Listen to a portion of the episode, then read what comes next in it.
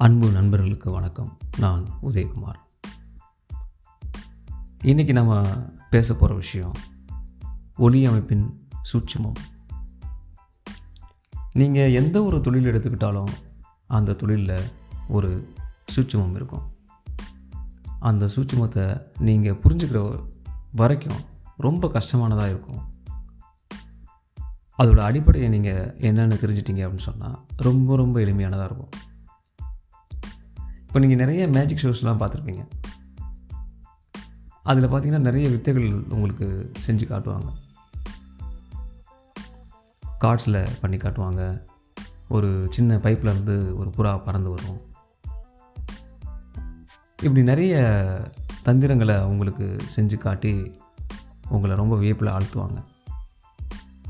இதை நீங்கள் தூரமாக நின்று உட்காந்து வேடிக்கை பார்க்கும் பொழுது அது ரொம்ப ரொம்ப ஏதோ ஒரு அதிசயமான ஒரு விஷயமாகவும் மர்மமான விஷயமாகவும் உங்களுக்கு தெரியும். அதை புரிஞ்சுக்கிற வரைக்கும் உங்களுக்கு அப்படி தான் தெரியும். ஆனால் அதை நீங்கள் கூர்ந்து கவனித்து அதை நீங்கள் புரிஞ்சுக்கிட்டீங்கன்னாவோ அல்லது உங்களுக்கு யாராவது அதன் சூட்சுமத்தை புரிய வச்சிட்டாங்களாவோ அது ரொம்ப ரொம்ப எளிமையாகிடும். அதுபோல் தான் இந்த ஒலி அமைப்பும். ஸோ அந்த லைட்டிங்கை பொறுத்த வரைக்கும் அதோடைய அடிப்படையை நீங்கள் தெரிஞ்சிட்டிங்க அப்படின்னு சொன்னால் ஒளியமைப்பு எப்போவுமே உங்கள் கட்டுக்குள்ளே மட்டுமே இருக்கும். இப்போது நம்ம போன போட்காஸ்ட்டில் அட்மாஸ்பியர் லைட்டை பற்றி பார்த்தோம். அதாவது சுற்றுப்புற சூழல் ஒளி அதை பற்றி பார்த்தோம். இது இப்போது அதை ரொம்ப எளிமையாக சொல்லணும்னா இப்போ நீங்கள் மிக்சர் சாப்பிடுவீங்க இல்லைங்களா? மிக்சர் அதில் பார்த்தீங்கன்னா பல்வேறு விதமான விஷயங்கள் வந்து மிக்ஸ் ஆகிருக்கும் அதுதான் மிக்சர் அதில் நிலக்கடலை பருப்பு இருக்கும் காராபூந்தி இருக்கும் கறிவேப்பிலை இருக்கும் பூண்டு இருக்கும். இன்னும் நிறைய வாசனைக்காக நிறைய பொருட்களை சேர்த்துருப்பாங்க. ஸோ இதெல்லாம் சேர்ந்துருக்கனால இது பேர் மிக்சர் இந்த ஆம்பியன்ட் லைட்டுமே வந்து பார்த்திங்கன்னா அப்படி தான் அது ஒரு மிக்சடு லைட் பல்வேறு விதமான ஒளிகள் கலந்த கலவையான ஒரு ஒளி அமைப்பு தான் இந்த ஆம்பியன் லைட் அப்படி ஆம்பியன் லைட் ஒரு மனிதன் மேலே அல்லது ஒரு பொருள் மேலே விழுறனால தான் அந்த பொருளுக்கு முப்பரிமாண தோற்றம் கிடைக்குது. அப்போது இந்த ஆம்பியன் லைட்டை நீங்கள் கூர்ந்து கவனிப்பதன் மூலமாக உங்களுக்கு ஒரு சில விஷயங்கள் புரியும். அந்த நபரின் மீதோ அல்லது ஒரு பொருளின் மீதோ விழக்கூடிய ஆம்பியன் லைட்டை நீங்கள் பார்க்கும் பொழுது அந்த லைட் ஸ்ட்ராங்காக இருக்கா சாஃப்டாக இருக்கா கலராக இருக்கா எந்த டைரெக்ஷனில் வந்து விழுது? இப்படி விடுறதுனால அந்த தோற்றம் வந்து எப்படி மாறுச்சு? இப்படிலாம் உங்களுக்கு நிறைய விஷயங்கள் புரிய ஆரம்பிச்சிடும். இப்போது இந்த லைட்டிங்கில் இருக்கிற சூட்சமத்தை உங்களுக்கு சொல்லிடுறேன். நிறைய பேர் என்ன நினச்சிக்கிறாங்க? நிறைய லைட்ஸ்லாம் வாங்கி அதெல்லாம் பண்ணுறது தான் லைட்டிங் அப்படின்னு நினச்சிக்கிறாங்க. அது அல்ல. இப்போ சொல்கிறத நல்லா புரிஞ்சுக்கோங்க. ஆம்பியன் லைட் அதாவது சுற்றுப்புற சூழல் ஒளி எப்படி ஒரு மனிதன் மீதோ அல்லது ஒரு பொருள் மீதோ ஒரு ஒளி அமைப்பை ஏற்படுத்துகிறதோ அதே மாதிரியான ஒரு ஒளி அமைப்பை நீங்கள் உங்கள்கிட்ட இருக்கிற விளக்குகள் மூலமாக செய்ய முயற்சிப்பது தான் லைட்டிங் இதுதான் ரொம்ப ரொம்ப ஆதாரமான கருத்து. இதை தான் நீங்கள் செய்ய முயற்சி பண்ணணும். இதை செய்கிறதுக்கு நிறைய வழிமுறைகள் நம்ம முன்னோர்கள் வகுத்து வச்சுருக்காங்க. அதில் முதல் விஷயம் நீங்கள் பழமையான ஓவியங்களை பார்ப்பது. பழமையான ஓவியங்களை பார்க்கும் பொழுது உங்களுக்கு நிறைய விஷயங்கள் புரியும். அவங்களாம் சாதாரண ஆட்களே கிடையாது. அவங்கெல்லாம் ஈக்குவல் டு சயின்டிஸ்ட் அவங்க அவங்க ஒவ்வொருத்தரும் அதில் டாக்டரேட் பண்ணியிருக்காங்க அப்படி தான் சொல்லணும். ஒளியை வந்து தனித்தனியாக தனித்தனியாக தனித்தனியாக பிரித்து பார்த்துருக்காங்க. அந்த பிரித்ததை ஓவியமாக தீட்டியிருக்காங்க அப்படியே ப்ரஷில் பெயிண்ட்டை தொட்டு கேன்வாஸில் அப்படியே தீட்டியிருக்காங்க இப்போ ரெம்பரண்ட் அப்படின்னு சொல்லி ஒரு ஓவியர் இருந்தார். அவர் என்ன பண்ணுவார்னு பார்த்தீங்கன்னா அவருடைய ஓவிய அரங்கு ஓவியம் வரைகிற அந்த இடத்துல மேற்கூரையை வந்து திறந்து வைத்திருக்கிறார். அப்படி திறந்து வைத்திருக்கிறனால மேலிருந்து அந்த அரங்கத்திற்குள்ளே வர ஒளி பார்த்திங்கன்னா கிட்டத்தட்ட ஒரு நாற்பத்தி ஐந்து டிகிரி கோணத்தில் அவர் யாரை படம் வரைகிறாரோ அந்த நபர் மீது விழுற விடும் ஏறத்தாழ நாற்பத்தைந்து டிகிரி. அப்படி விழும் அதோடய மூக்கோட நிழல் அந்த கண்ணோட நிழல்லாம் பார்த்திங்கன்னா ஒரு மாதிரி கிராஸாக இருக்கும். மேலேருந்து கீழ் வரைக்கும் சாய்வாக இருக்கும். அந்த மாதிரி தான் அவர் அந்த ஒளி அமைப்பை பார்த்து தான் அவர் ஓவியங்களை தீட்டியிருக்காரு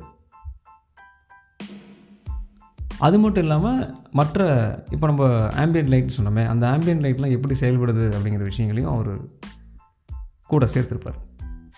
அதனால தான் சொல்கிறேன் நீங்கள் ஒரு முறையான லைட்டிங்கை கற்றுக்கொள்ள வேண்டுமென்றால் அவசியம் பழமையான ஓவியங்களை நீங்கள் கூர்ந்து பார்க்கணும். பார்க்குறதுனா சும்மா அப்படி பார்க்குறது கிடையாது. ஜஸ்ட் படம் ஆஹா நல்லா வரைஞ்சிருக்காங்க.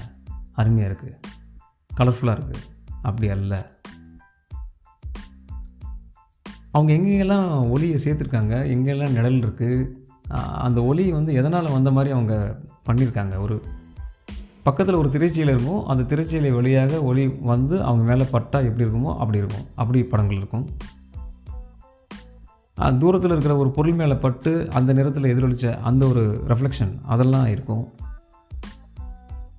உடம்பை வந்து பின்னணியிலிருந்து பிரித்து காட்டக்கூடிய அந்த செப்பரேஷன் அப்படின்னு சொல்லக்கூடிய அந்த பிரித்து காட்டுறதுக்கான ஒளி அமைப்புகள் இருக்கும். அது எங்கேயாவது தூரத்தில் ஒரு நாற்பத்தஞ்சு டிகிரியில் ஏதாவது ஒரு பொருள் மேலே பட்டு அவங்க மேலே பட்டு வர மாதிரியான ஒரு விஷயம் இருக்கும். ஸோ இதெல்லாம் அவங்க ரொம்ப அற்புதமாக செஞ்சுருப்பாங்க. அதுதான் பழமையான ஓவியங்களை நீங்கள் பார்க்கணும். அப்போ அந்த பழமையான ஓவியங்களை நீங்கள் பார்க்கும் பொழுது எப்படி பொருத்தி பார்க்கணுன்னாக்க இயற்கையாக வெளியில் இருக்கக்கூடிய சுற்றுப்புறச்சூழல் ஒளி எப்படி செயல்படுகிறது அது மாதிரியே அந்த ஓவியங்களை அவங்க வரைஞ்சிருக்காங்களா அப்படின்னு நீங்கள் பார்க்கணும். கண்டிப்பாக அப்படி தான் வரைஞ்சிருப்பாங்க. நீங்கள் யாராவது ஒரு நபரை கொண்டு வெளியில் நிறுத்தி வச்சு அவர் மேலே எப்படிலாம் அந்த ஒளி செயல்படுதுன்னு நீங்கள் பார்த்தீங்கன்னா கிட்டத்தட்ட அதை தான் அவங்க செஞ்சுருப்பாங்க.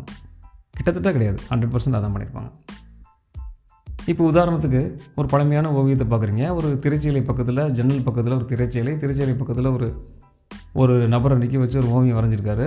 அந்த ஒளி எப்படி அவர் மேலே படுறதுன்னு நீங்கள் அந்த ஓவியத்தை பாருங்கள் அதே மாதிரி நீங்கள் ஒரு நபரை கொண்டு போயிட்டு ஒரு ஜன்னல் பக்கத்தில் ஒரு திரைச்சீலை தொங்க விட்டு நிற்க வைங்க. பார்த்தீங்கன்னா அந்த ஓவியத்தில் இருக்க மாதிரி தான் அந்த வெளிச்சம் அவர் மேலே படுறோம் அதை தான் அவங்க ஓவியமாக்கியிருப்பாங்க. அதாவது ஒளியை அவங்க கவனிக்கிறாங்க. எந்த கோணத்தில் அந்த ஒளி வந்து மேலே விழுது அப்படிங்கிறத கவனிக்கிறாங்க இதுதான் ஒளி அமைப்பின் மிக மிக முக்கியமான ஒரு சூட்சமம். என்ன சூட்சமம்? நம்ம ஆம்பியன் லைட் எப்படி நம்ம மேலே செயல்படுதோ அதே போன்ற ஒரு ஒளியமைப்பை நம்மக்கிட்ட இருக்கிற விளக்குகளை வச்சு நாம் உருவாக்குறது தான் அதாவது ஒளியமைப்பு செய்கிறது தான் ஒளியமைப்பு லைட்டிங் இதுதான் அந்த சுற்றமம் அப்போ அதை தான் நீங்கள் முயற்சி பண்ணணும். என்கிட்ட பத்து லைட் இருக்குது அதனால் அந்த பத்து லைட்டையும் நான் பயன்படுத்துவேன் அப்படிங்கிறது அல்ல அவங்க வந்து ஒளியமைப்பு படங்கள் வரைகிறாங்கன்னா திரைச்சீலை அப்படிங்கிறது அந்த இடத்துல திரைச்சீலை ஒரு மாடிஃபையராக பயன்படுத்தப்பட்டிருக்கும். அதாவது அதை மாடிஃபையர்னு நம்ம இப்போ யூஸ் பண்ணுறோம் ஒளி வந்து சூரிய ஒளி நேரடியாக ஒரு ஒரு மீது படுவதற்கும் ஒரு அந்த சூரிய ஒளி ஒரு சூற்றின் மீது பட்டு அதிலிருந்து எதிரொலித்து அது ஒரு திரைச்சீலைக்குள்ளே புகுந்து அதன் பிறகு மனிதர் மேலே படுறதுக்கும் நிறைய வித்தியாசம் இருக்குது அப்போ அதை தான் அவங்க ஓவியத்தில் திட்டிருக்காங்க அதைத்தான் நீங்கள் செய்கிறதுக்கு முயற்சி பண்ணணும். உங்கள்கிட்ட இருக்கிற மாடிஃபையர் அதான் அந்த மாதிரி அந்த திரைச்சீலை எப்படி செயல்பட்டுச்சோ அந்த மாதிரியான ஒரு மாடிஃபையரை நீங்கள் பயன்படுத்தி படம் எடுக்க முயற்சி பண்ணணும். இதுதான் மிக மிக அடிப்படையான ஒரு விஷயம்.